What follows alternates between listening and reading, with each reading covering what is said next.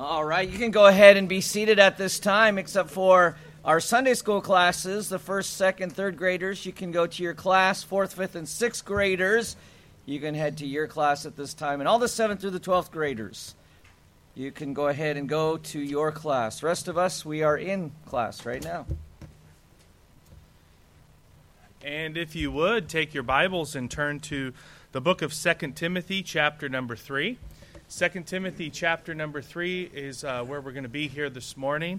And we do have a handout, and hopefully, I, I think we were running a little uh, low on those. So hopefully, I'm not going to ask if anyone needs one. I think we might have handed them all out. Um, but hopefully, you have a, a fill in blank there, just an outline of our lesson this morning, uh, something you can uh, use if you'd like, follow along with that. Otherwise, uh, we'll just uh, stick to the Word of God. And so we're going to be in the book of 2 Timothy, 2 Timothy chapter number 3. And I'd like to read verses 14 down through verse 17 to the end of the chapter. And so if you're there, you can follow along. 2 Timothy chapter number 3, verse number 14. The Bible says, But continue thou in the things which thou hast learned and been assured of knowing of whom thou hast learned them, and that from a child thou hast known the holy scriptures, which are able to make thee wise unto salvation through faith which is in Christ Jesus. All scripture is given by inspiration of God and is profitable for doctrine, for reproof, for correction, for instruction in righteousness, that the man of God may be perfect, thoroughly furnished unto all good works. And so uh, last week, you may remember if you were here, we um, just gave a lesson uh, on building our house. And uh, in last week's lesson, uh, you may recall there were four points. The first was uh, the cornerstone, uh, talking about the cornerstone. How do we build our life, our, our, our homes?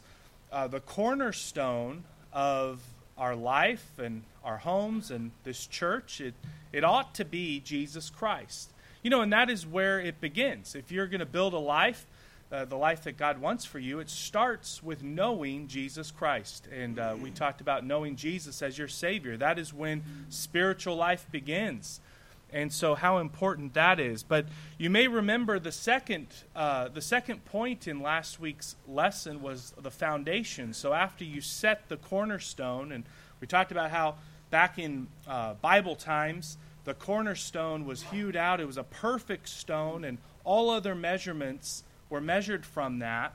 Well, after you set the cornerstone in the building of a house, the next comes laying the foundation, and that is really no different uh, today as we build homes. Uh, a foundation is very important. If you have a weak foundation, the, the house will crumble. Your life will crumble if your life is built upon the wrong foundation. And so, the foundation, which we, we mentioned this last week, the foundation that we ought to have our lives built upon is the Word of God, this book, this book. And uh, so, for our lesson here this morning, I want to, I want to, a lot of this will be reminders uh, for each one of us. I want to give five points about this book, the Word of God, and really talk about how the Bible, which you know, why do we come to church and we open up the Word of God? We don't come to uh, come to church or come to Sunday school, and we're not opening up some. Um, you know, there are many good books out there, very educational, but we stick to the Word of God. The reason for that is because this book is is so is different than any other book out there. It's supernatural, and so I want to give um, I want to give some reasons for that. But before we dig into uh, these uh, five areas that the Word of God is supernatural, I want to mention in this chapter in 2 Timothy chapter number three. This is a letter that the apostle Paul is writing to Timothy, and in this chapter, the apostle is describing the conditions of the last days. I believe we are living in the last days. The Bible tells us what that uh, will look like, and we check the boxes. In verses 1, really down through verse number 4, he, uh, Paul tells Timothy, he says, uh, This know also, verse number one, that in the last days perilous times shall come.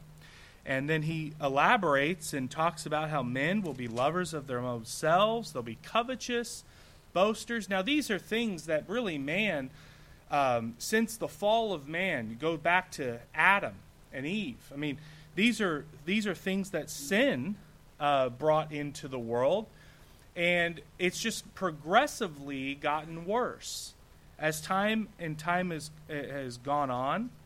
Men are lovers of the, their own selves. Children are disobedient to their parents, unthankful, unholy. And so the Apostle Paul is talking about how in the last days, perilous times will come, and it will be all about man. It will be very self centered. It'll also be, there will be religion, because verse number five, he saw, says, having a form of godliness, but denying the power thereof.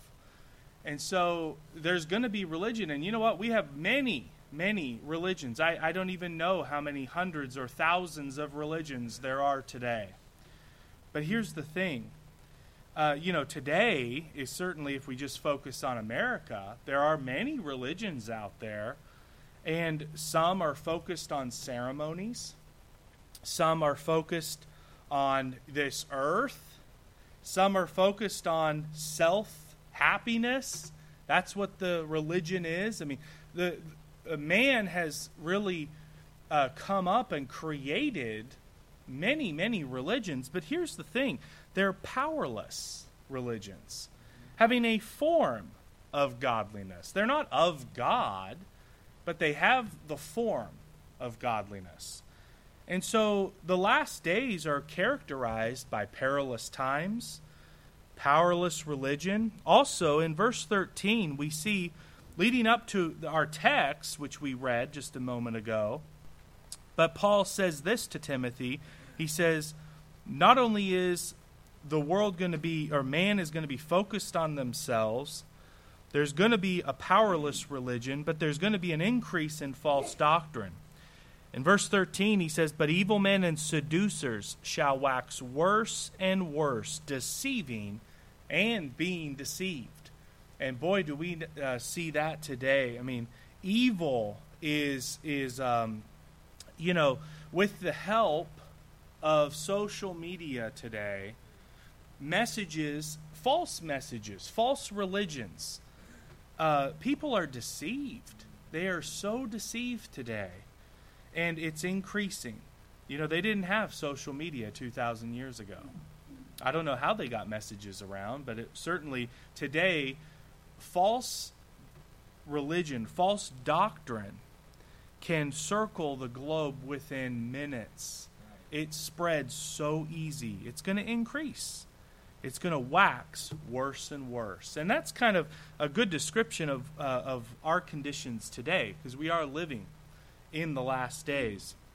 And those that seek to live for Christ, they will face persecution. And Paul said this to Timothy. He says, Yea, in verse 12, all that will live godly in Christ Jesus shall suffer persecution.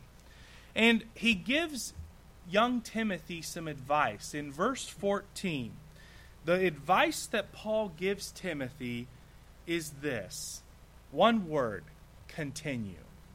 Verse 14 says, Continue, but continue thou in the things that thou hast learned and been assured of. Continue. It has the same uh, meaning of, uh, of stability.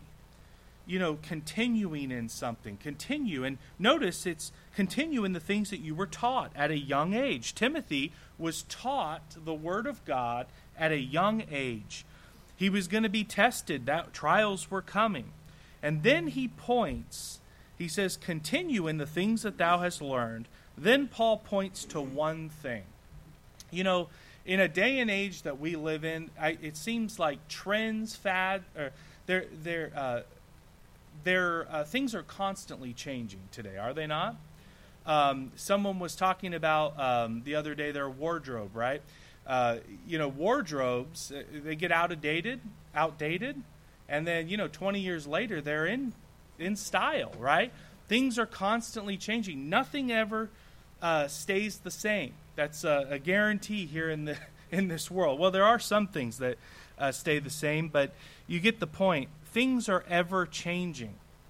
Now, Paul, as he is encouraging Timothy here to continue to be steadfast, he says he points him to one thing something unchanging in an ever changing world, something that shines bright and is faithful even in the darkest storms. And he says this cling to the Bible, my son. As the, dark, the days get darker and darker, you need to take hold and stay steadfast in the Word of God. And in our lesson here this morning, I want to talk about and give you um, give you five ways the Bible is supernatural. And many of these I'm sure you, you know already, but you know, it is good to be reminded of this marvelous book that we have. Uh, it is indeed a supernatural book. And you know what? Paul's advice to Timothy, these almost 2,000 years ago, is still applicable to us today. In fact, I might argue it's more applicable today than it was to Timothy. Things were bad in Timothy's day, but they're only getting worse. As he says, it's waxing worse and worse. Oh, how we need the Bible today. You know, we need this book, this supernatural book, in, not only in our lives, we need it in our homes, we need it in our church, and we need it in our society today. And so, five things this morning, and if you have a handout, there is a, a fill in blank, and so you can um, you can fill those in as we go through them. But number one, point number one about the Bible, the Word of God, it is supernatural in its provision. In its provision. Look in verse number 16. The Bible says all Scripture is given by inspiration of God. It is given. The way God gave us this book is supernatural. You know, although it looks very similar to many other books, you know, some sometimes if it's not, you know, we, we have labels on the outside of this book to tell us what it is. But, you know, if it didn't have a label, many Bibles would look just like any other book. But you see, the Bible is very unique uh, it is unique. It is given by inspiration of God. Now, what does that mean? Well, over in 2 Peter chapter number 1 and verse 21, I think this verse uh, tells us exactly what given by inspiration of God means. The Bible was given to us by God. It, it says in 2 Peter chapter 1 and verse number 21, it says, For the prophecy came not in old time by the will of man, but holy men of God spake as they were moved by the Holy Ghost. And so, what this verse is telling us is that this book was written by using the hands of men. Men penned it, but they were uh, inspired by the Holy Ghost, which means man wrote this book, but the author is divine. God.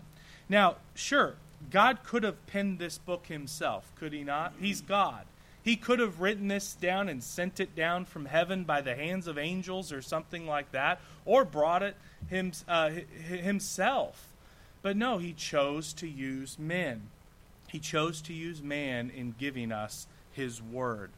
You know, there were many different men who God used, not just one. Paul was not the only man that wrote portions of the Word of God. God used many different men to do this. However, the author was the same the Holy Spirit, the divine author. And I'll give you an example of this over in 2 Samuel chapter 23.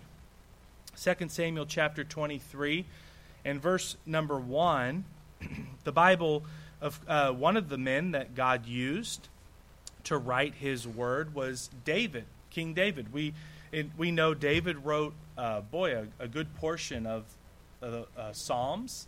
There were there. David had uh, quite a bit uh, to do with writing the Word of God. But in 2 Samuel chapter 23, verse number 1, the Bible says this Now these be the last words of David. David, the son of Jesse, said, and the man whom was raised up on high, the anointed of the God of Jacob, the sweet psalmist of Israel. Okay, so it's it's King David, the one that we know. Verse number 2, it says this, David said this, "The spirit of God spake by me, and his word was in my tongue." And that is a that is a reference that David gives here of how the Holy Spirit used David to write and deliver and give us the Word of God. And so this was not just David's thoughts, it was God's thoughts. And God used David. In fact, in the New Testament, in Acts chapter 4 and verse 25, we read about uh, shortly after Peter and John had been arrested and then they were interrogated uh, there by uh, the religious crowd and they were released. They went back to church. They went back to that church there in Jerusalem. And uh, they actually make reference who by the mouth of thy servant, in verse 25, who by the mouth of thy servant David hath said, Why doth the heathen rage and the people imagine a vain thing? You see, they're talking about, uh, again, they make reference of uh, to David, who God used David. And so, as we talk about how the Word of God is supernatural in its provision or the way that it was given, what that means is that although written by human hands, this book is the very Word of God. It is the Word of God. God used men. That tells us that if this is the Word of God, God gave us this book, it tells us one thing God's perfect, He's infallible. And so, therefore, His Word is infallible. No errors in its teaching. Can you believe that? You know, men have tried to find mistakes in the Word of God. And, you know, its teachings have no errors, it's infallible. Uh, in fact, Psalm 119, verse 160, tells us this Thy word is true from the beginning. Means you can go back to the very beginning, Genesis 1 1, which says what? In the beginning, God created the heavens and the earth. You know, man has come up with a different theory on how this world came to be. But the Bible says it's true from the beginning. So that tells us that evolution can't be right. Uh, the Big Bang Theory isn't how this world was created. You and I didn't come from apes or monkeys, not all of us at least. No, the Bible says God spoke this world into existence. So either God, who is infallible, he is without error, either in his he tells us in his word how the world came to be. That means we can trust it. it there is no error in its teaching. The verse in Psalm 119, 160 tells us, Thy word is true from the beginning and every one of thy righteous judgments endureth forever. You see, the uh, although this world one day will be burnt up, the one thing that will be eternal is this book. This book's going to be in heaven one day. Matthew 24, verse 35 says, Heaven and earth shall pass away, but my words shall not pass away. So, you know, we can get caught up in education and learning facts and things about it from books written by men, but understand if you invest your time in learning this book, it's going to pay off dividends for eternity. It's this book's going to be the only textbook in heaven, so to speak. But it's not the textbooks, it's the very word of God. God gave it to us. It just doesn't contain the Word of God, it is the Word of God. And so, understand this. Point number one the Bible was given to us in a supernatural way. But number two, it was supernatural in its preservation. Now, uh, look in verse number 15. It says, From a child thou hast known the Holy Scriptures. Thou hast known the Holy Scriptures. Now, how was Timothy able to know the Holy Scriptures? You know, some, uh, the, the Scriptures, many of them were written decades before Timothy. Go back to the Old Testament. That was, that was written, um, you know, hundreds of years earlier and Timothy certainly he did not have the uh, the manuscripts, the original manuscripts, and so understand this: God has chosen to preserve His word throughout the ages. You know, there are those who say, "Well, I, you know, I believe in the inspiration of the originals." You know, when God uh, was inspiring David as he penned the Psalms, that's inspired of God, but we don't have those original manuscripts. You know, they're long gone. They're long gone. There are no originals to this book. So this book is a copy of another copy and and you, you see God though or notice that here in our text how Timothy received the word of God as Timothy sat at the feet of his mother and grandmother. You know, they didn't have the originals. From a, from, that, from a child thou hast known the Holy Scriptures. Yet, Timothy knew the Holy Scriptures. He, even though he didn't have the originals to read, up, read from, he knew them. And so this speaks of the preservation of it. You know, it wasn't like Timothy uh, what, uh, got it uh, got it mostly right. Um, uh, he, the, no, it's not talking about approximations or guesses that it was the Holy Scripture. Timothy, as a child, knew the Word of God. That's because he was taught it by his mother and grandmother. Now, on a side note, you know, as Timothy was taught the Word of God as a child, so too we can teach our children as young kids. There's no age, okay? We can start very young. They can know the Word of God. Now, God has given us a promise in Psalms 12, verse number 6. God has promised a uh, preservation of His Word. Over in Psalm 12, verse number 6, the Bible says this The words of the Lord are pure words, as silver tried in a furnace of earth, purified seven times. Thou shalt keep them, O Lord, thou shalt preserve them from this generation forever. Now, aren't you glad that we have the Word of God? This promise, God has said, I am going to preserve my Word for the people of the 21st century, from generation to generation we have the Word of God. And this is a miracle. This is supernatural. You know, I was um, recently, uh, boy, I think I, I, maybe mentioned this um, last week, but I was um, buying uh, my oldest boy a book for his birthday. And it was, it was an old book. It was from, uh, well, how many have read Pilgrim's Progress? Okay, so I think it was written in the 1600s sometime, the original book. Well, I was having, I, I remember reading it. I thought Nathan would enjoy reading the book. And I went on to Amazon and I was like, all right, I'm going to order this. You know how many different versions and modifications? I'm like, which one did I read? I just want him to read the same one that I read.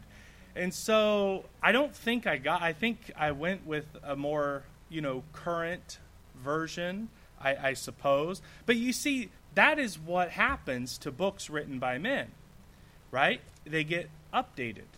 I don't know if the book that I read when I was uh, a young boy uh, is still around. I'm sure it is, but I don't remember. It was there were so many different um, versions of Pilgrim's Progress, and so, but but here's the thing: the miracle of preservation with this book. Now, I understand there are, man has created different versions of the Word of God, but they're not the inherent Word of God. They may contain portions of the Word of God, But God has promised to preserve His word throughout history or throughout the generations. And this miracle is extended through both the copying and the translation process. Now, on the basis of God's promise, we can expect to have the pure Word of God today. You know, after all, you say, well, God, okay, I understand. God has promised that. I mean, can you point to one of his other promises that he's that he's failed in? You can't. He's fulfilled every single promise. So not only is the word of God supernatural in the way that it was given or provided to us, but also in how it was preserved. But then third, notice also it's supernatural in its power. In its power. Verse number 15, it says um, the holy scriptures which are able to make thee wise unto salvation through faith which is in Jesus Christ. Understand this the book not only contains the means of salvation, it is the agent, uh, or the, excuse me, it do, does not uh, only contain the message of salvation, it is the means of salvation, or it is the agent of our salvation. You see, without the Bible, without the Word of God, we would not be able to be saved. Look um, with me, well, you can turn there, but over in Romans chapter 10 and verse 17. Uh, we're going to read um, read this verse, but then uh, then I'm also going to read in 1 Peter chapter 1. But a very familiar verse to I'm sure some of uh, most of us in Romans 10 verse 17 the Bible says so then faith cometh by hearing and hearing by the word of God so faith there comes by hearing, hearing by the Word of God. So we need the Word of God uh, in order to have faith. And that's talking about faith in Christ as a means of salvation. Now, over in 1 Peter chapter 1, verse 21, 1 Peter chapter 1, verse number 21. Peter writes, Who by him do believe in God that raised him up from the dead and gave him glory that your faith and hope might be in God, seeing ye have purified your souls in obeying the truth through the Spirit unto unfeigned love of the brethren. See that ye love one another with a pure heart fervently. Now, verse 23 is what I want you to focus in on. 1 Peter chapter 1, verse number 23. Being born again. Okay, born again is a term at salvation, right? Salvation, being born again spiritual life, being born again, not of corruptible seed, but of incorruptible, by the word of God, which liveth and abideth forever. For all flesh is as grass, and all the glory of man as the flower of grass. The grass withereth, and the flower thereof falleth away. But the word of the Lord endureth forever. And this is the word which by the gospel is preached unto you. You know, people today don't need a sign by someone coming back from the dead. I'm reminded of um, the the story in Luke of the rich man and Lazarus. Remember, the rich man went to hell, and God opens up the and gives us a glimpse of the torture and the the terror in hell. And there's a conversation happening between the rich man who died without Christ, and Abraham. And the rich man's plea was at first it was for himself, it was just for a drop of water. When he realized that wasn't going to happen, he said, All right, send Abraham or send Lazarus back to uh, from the dead so that my brothers i have brothers that are on their way here send send lazarus back you know people uh, and and what was the message there? Well, you know, if um, they're not going to believe Lazarus, you know, if they if they don't believe uh, people today, they need the word of God.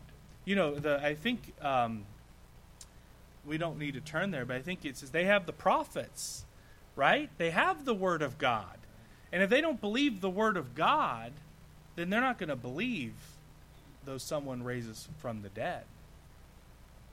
And so, you know, as as we think about this today as soul winners, as uh, even Sunday school teachers or junior church teachers, understand. We get, I think we need to keep this in mind. Our job is simply to share the Word of God. Our job is simply to teach the Word of God. Let the power of God's Word do the working. You know, th- this is a supernatural book. You know, our job is just to share it. That's it. Hebrews chapter 4 and verse number 12 says that the Word of God is quick and powerful and sharper than any two edged sword, piercing even the dividing asunder of soul and spirit and of the joints and marrow, and is a discerner of the thoughts and intents of the heart. That's the power of God's word. Jeremiah 23, verse 29 Is not my word like as fire, saith the Lord, and like a hammer that breaketh the rock in pieces? You know, as we, uh, if we're talking about soul winners, you know, and you've ever shared the gospel with someone, have you ever thought that, oh boy, we're, we're responsible for if this person trusts, accepts Christ as their Savior or not? That's a that is a that's a, a flawed way of thinking about it. It's not our job to get them saved. We can't do anything. Sunday school teachers, you might say, or, or junior church teachers, you know, if you if you've ever taught, it's you, you you can start to think, well, you know, I'm just not an effective teacher. Well, you know what? Um, uh, it's not so much about relating as a Sunday school teacher. It's not about you as a teacher. It's not about me. It's about the Word of God. The Word of God is the power. It's supernatural. And so let me there's some things about the word of God, uh, things that I believe demonstrate its power. Number 1, it has the ability to convict. The Bible calls it the sword of the spirit, piercing the heart of man it convicts and it converts. John chapter 6 and verse 63 tells us that it is the Spirit that quickeneth, the flesh profiteth nothing. The words that I speak unto you, they are spirit and they are life. Now, quickeneth, quickening, that is the action that saves, is to be made alive. You see, uh, it's a pastor uh, a deacon, a Sunday school teacher, doesn't matter. None of us have the none of us uh, can convert a person. It's the words that are in this book that can save. But not only does it convict, not only does it convert, but it also cleanses. John chapter 15, verse 3 Now ye are clean through the word which I have spoken unto you. And in the Word of God, chapter Psalm 119, verse 9, asks the question Wherewithal shall a young man cleanse his way? By taking heed thereto according to my, thy word. And then in verse 11, it says this Thy word have I hid in my heart, that I might not sin against thee. You see, the word of God cleanses. The word of God has power. It has power to save, it has power to cleanse it certainly is able. It is able. And that is what verse 15 is all about. It is able to make thee wise unto salvation through faith. But real quickly, let me give you the last two. Um, it is also supernatural in its profit. It is profitable. Verse 16. Uh, it says, All scripture is given by inspiration of God and is profitable it is profitable for doctrine, for reproof, for correction, for instruction in righteousness. And so, doctrine, doctrine uh, is um, is what is right. You know, the Bible, there's a verse, I didn't write the reference down, but it goes like this There is a way which seemeth right unto a man, and their end thereof are the ways of death. I may have misquoted that. I believe it's in Proverbs. There is a way that seemeth right unto a man, but it leads to death. Now, the Word of God is profitable. you know, people today are they're searching for what is right, what is truth. You know, uh, they're searching. And the Bible says that this book is profitable for doctrine. Doctrine is what is right. Reproof, it goes on, reproof is what is not right.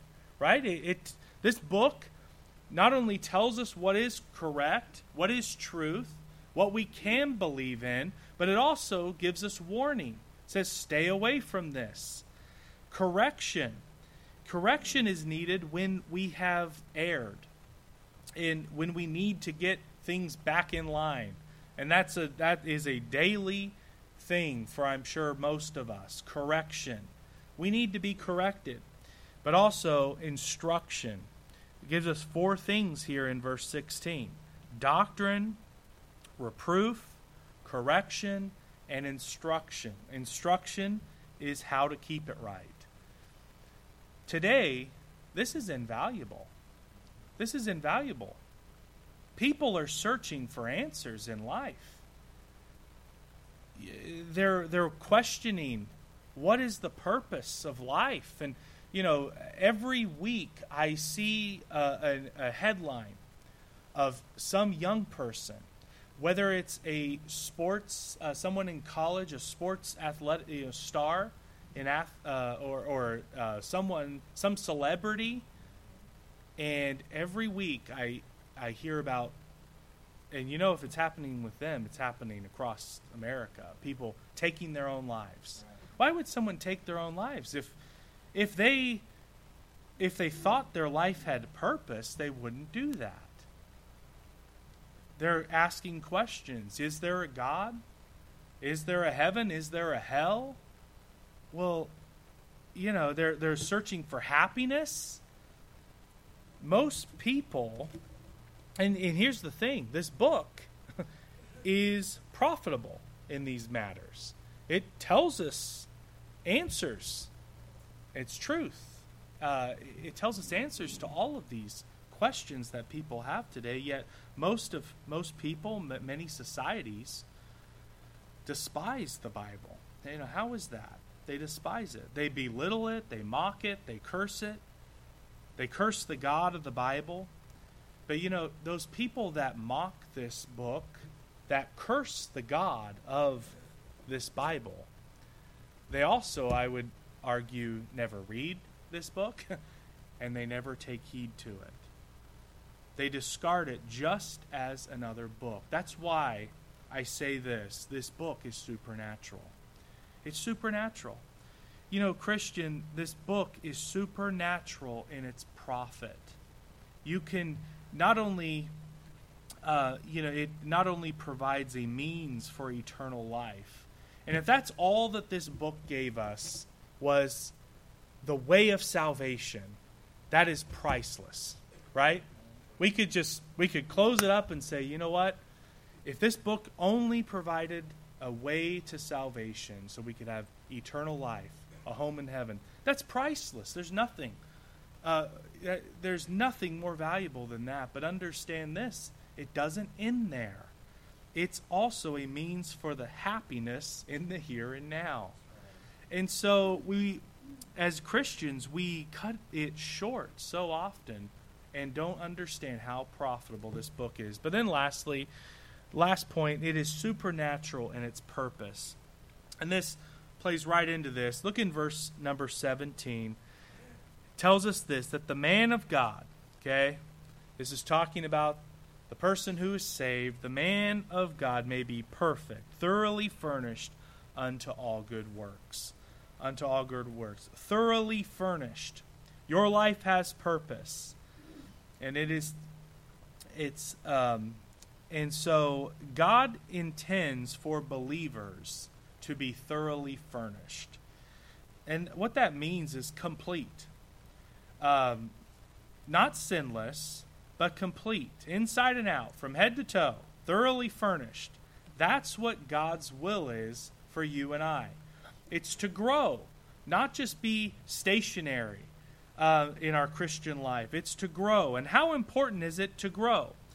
Well, it's it's very important. Over in Hebrews chapter 5 and we won't read this whole passage of scripture, but Paul is is writing here. He says for the time or for when the, there was a time ye ought to be teachers. What was it? He was chastising the Hebrews here because they were they were acting like babies. They were um, being fed with milk, the milk of the word, the very basics in God's word, rather than the strong meat. And he calls them babes. You know, he says, You're supposed to be more mature than this. You know, Christians can't stay babies forever. If you're recently saved, you're a baby Christian, spiritually speaking. Now, you may be 60 years old, 70 years old, but you're still spiritually a baby. And so, spiritually, you need to grow and mature. You can't stay a baby forever. And that's what Paul is saying here in Hebrews. You, you should have been teachers, but you weren't. You were immature. Now, what were some of the strong meats that they should have been eating from? Well, uh, if we read on in chapter 6, it talks about the doctrines of baptism. Um, uh, and so it goes on. You see, salvation is the milk of the word. That is the very basics. This whole book points to Jesus as the way of salvation. But there is doctrinally there's so much more to be thoroughly furnished. And so um, over in Hebrews chapter 6 and verse number 9 it says this, but beloved, we are persuaded better things of you and things that accompany salvation you see, there's more to this book than salvation. Now, um, salvation, the gospel, needs to be preached, and um, but there's more to it. This book has more than just salvation. There's more than, uh, to God's word than salvation. These are the things that accompany it. You know, it's similar to growing up.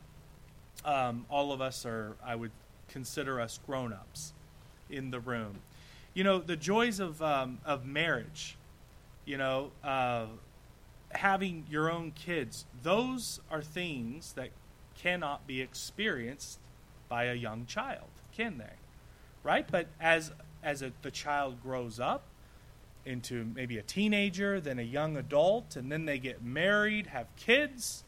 There's joys that accompany things like marriage having your own family and there's struggles too. Don't get me wrong. But that comes from maturing. And, um, you know, and over in 1 Corinthians chapter 3, again, another reference where Paul has to write to the church here, and he has to speak unto, uh, he, he could not speak unto them as unto spiritual things, but unto carnal things. It's because they wanted to stay baby Christians. And so this book is all about becoming a man or a woman of God, not remaining a spiritual baby. And it's full of maturity. The Bible talks about studying to show ourselves approved unto God, a workman that needeth not to be ashamed. Another point on this babies don't reproduce, do they? Well, immature Christians never reproduce other Christians. And so thoroughly furnished. It also means that everything we need for this life we have between the covers of this book. This book applies to all ages.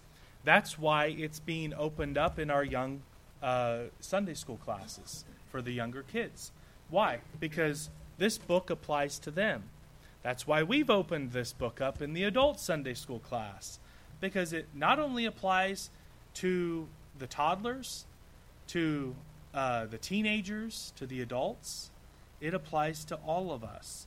It also applies to all situations, whether you're single, married, you have a family, you don't have a family, this book applies to us all. There is a purpose for this supernatural book, and it is for us to be complete or mature Christians. And so, as we wrap up here, you know, as we are living in perilous times, the last days, it's easy to get discouraged, is it not?